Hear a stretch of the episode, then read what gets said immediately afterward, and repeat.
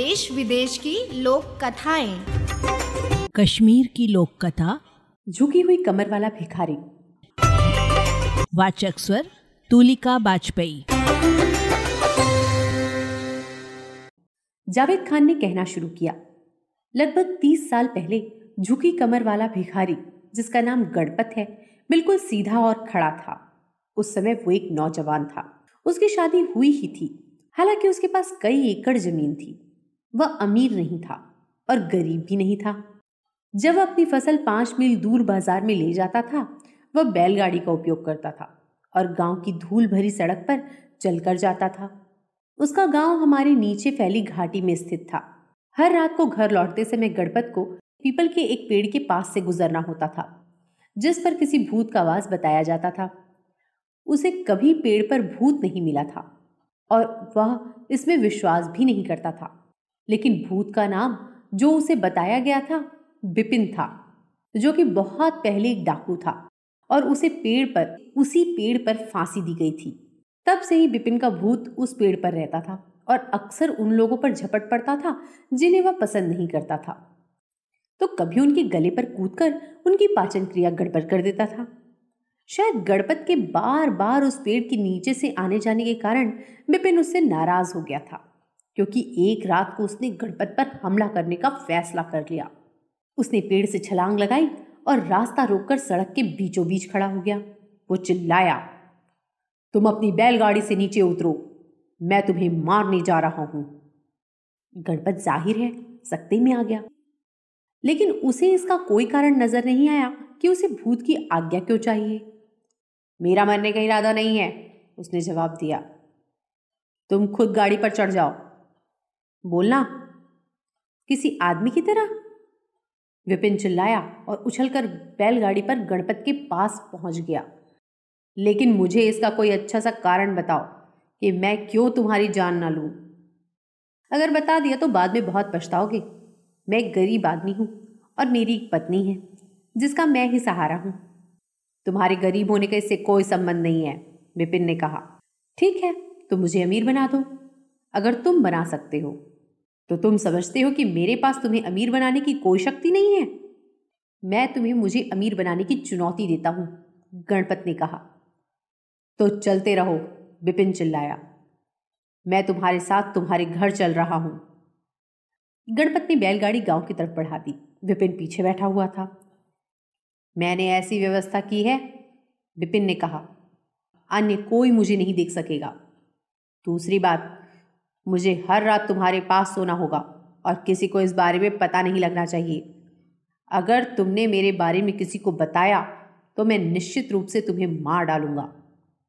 चिंता मत करो, गणपत ने कहा। मैं किसी को भी नहीं बताऊँगा। अच्छा है, विपिन ने कहा। मैं तुम्हारे साथ रहने का इंतज़ार कर रहा हूँ। वहाँ पेड़ पर रहते हुए मैं अकेलापन महसूस कर रहा था। तो विपिन गणपत के साथ रहने आ गया और वे हर रात एक दूसरे के साथ सोने लगे। और उनमें बहुत अच्छी पट रही थी। विपिन उतना ही अच्छा था जितने उसके शब्द थे। और कल्पनीय व अकल्पनीय स्रोतों से पैसा बरसने लगा। अब तक गणपत इस स्थिति में नहीं पहुँच गया कि और ज़मीन तथा मवेशी खरीद सके। किसी को भी विपिन के साथ सहयोग के बारे में पता नहीं था। हालाँकि स्वाभाविक है कि मित्र और रिश्तेदार ज़रूर आश्चर्य करते थे कि इतना धन कहाँ से आ रहा था। इसी समय के दौरान गणपत की पत्नी रात को लगातार उसकी अनुपस्थिति से चिंतित थी। पहले तो उसने अपनी पत्नी को बताया था कि उसकी तबीयत ठीक नहीं थी, इसलिए वह बरामदे में सोएगा। फिर उसने कहा कि कोई रात को उसकी गाय चुराने की कोशिश कर रहा था, इसलिए उसे उनकी रखवाली करनी होगी।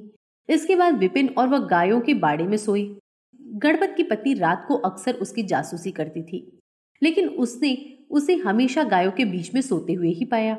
उसके अजीब व्यवहार को समझ पाने में असमर्थ रहने पर उसने ये बात अपने माता पिता को बताई। वे गणपत के पास आए और उससे पूछताछ की। गणपत के खुद के रिश्तेदार भी उसकी आय में वृद्धि का स्रोत बताने पर ज़ोर दे रहे थे। एक दिन चाचा चाचियाँ और दूर के चचेरे भाई ये सब जानने के लिए उसके घर आ धमके। पैसा कहाँ से आ रहा था? क्या आप लोग चाहते हो कि मैं मर जाऊँ? अपना धैर्य खोते हुए गणपत ने कहा। अगर मैं अपनी दौलत का कारण आपको बता दूँगा तो मैं सब कुछ खो दूँगा। लेकिन उन्होंने इसे एक चलाकी भरा बहाना मानते हुए उसका मज़ाक उड़ाया, क्योंकि उन्हें शक था कि इस सारे पैसे को वो अपने पास ही रखना चाहता था। अंत में वह सब लोगों की मांगों से इतना तंग आ चुका था कि उसने सारी सच्चाई उगल दी। उन्होंने इस सच्चाई पर भी विश्वास नहीं किया। लोग कम ही ऐसा करते हैं। लेकिन इससे उन्हें बात करने का एक विषय मिल गया था। और वे कुछ समय के लिए चले गए। लेकिन रात को विपिन गायों के बाड़े में सोने नहीं आया। गणपत गायों के साथ अकेला सोया, क्योंकि उसे डर लग रहा था कि अगर वो सो गया तो जब वह सोया हुआ होगा, विपिन उसे मारने का फैसला कर सकता है। लेकिन ऐसा लगता था कि भूत की भावनाएँ इतनी आहत हुई थी कि वो वहाँ से चला गया था और गणपत को उसके हाल पर छोड़ गया था। गणपत को पूरा यकीन था कि उसके अच्छे भाग्य का अब अंत हो चुका था। अगले दिन जब वह बाज़ार से अपने गाँव के लिए बैलगाड़ी से लौट रहा था तो पीपल के पेड़ से विपिन ने छलांग लगाई।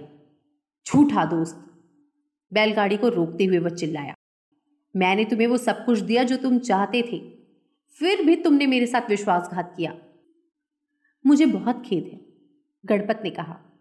तुम चाहो तो मेरी जान ले सकते हो। नहीं मैं यह नहीं कर सकता, विपिन ने कहा। हम लंबे समय तक दोस्त रहे हैं, लेकिन मुझे तुम्हें दंड तो देना ही होगा। पीपल के पेड़ से एक डंगाली तोड़कर उसने गणपत की पीठ पर इतनी बार मारा, जब तक उसकी कमर पूरी तरह से झुक नहीं गई। उसके बाद कहानी समाप्त करते हुए जावेद खान ने कहा, वह फिर कभी सीधा नहीं हो सका। बीस साल से अधिक समय से वह इस विकृत रूप में रह रहा है। उसकी पत्नी उसे छोड़कर अपने परिवार में चली गई। और अब वह खेत में काम करने लायक नहीं रहा था। इसलिए उसने गाँव छोड़ दिया और जीने के लिए भीख माँगता हुआ एक स्थान से दूसरे स्थान पर भटकने लगा। इसी तरह से वह लंढौरा पहुँचा और उसने यहीं रहने का फैसला किया। यहाँ के लोग अन्य स्थानों की बजाय अधिक दयालु रहते हैं। कम से कम गणपत ऐसा सोचता था और इतनी ऊंचाई पर यहाँ कोई पीपल का पेड़ नहीं है। लेकिन उस धन का क्या हुआ जो विपिन से प्राप्त किया था? कमल ने पूछा। वह गायब हो गया। वह गायब हो गया। वह गायब हो गया। जावेद ने कहा जैसे इस प्रकार की सभी चीज़ों को होना चाहिए। उस धन का क्या महत्व है जिसके लिए तुमने खुद कोई मेहनत नहीं की? अभी आपने सुनी कश्मीर की लोक कथा। झुकी हुई कमर वाला भिखारी वाचक स्वर तुलिका बाजपेयी। ऑडियो प्रस्तुति रेडियो अर्पा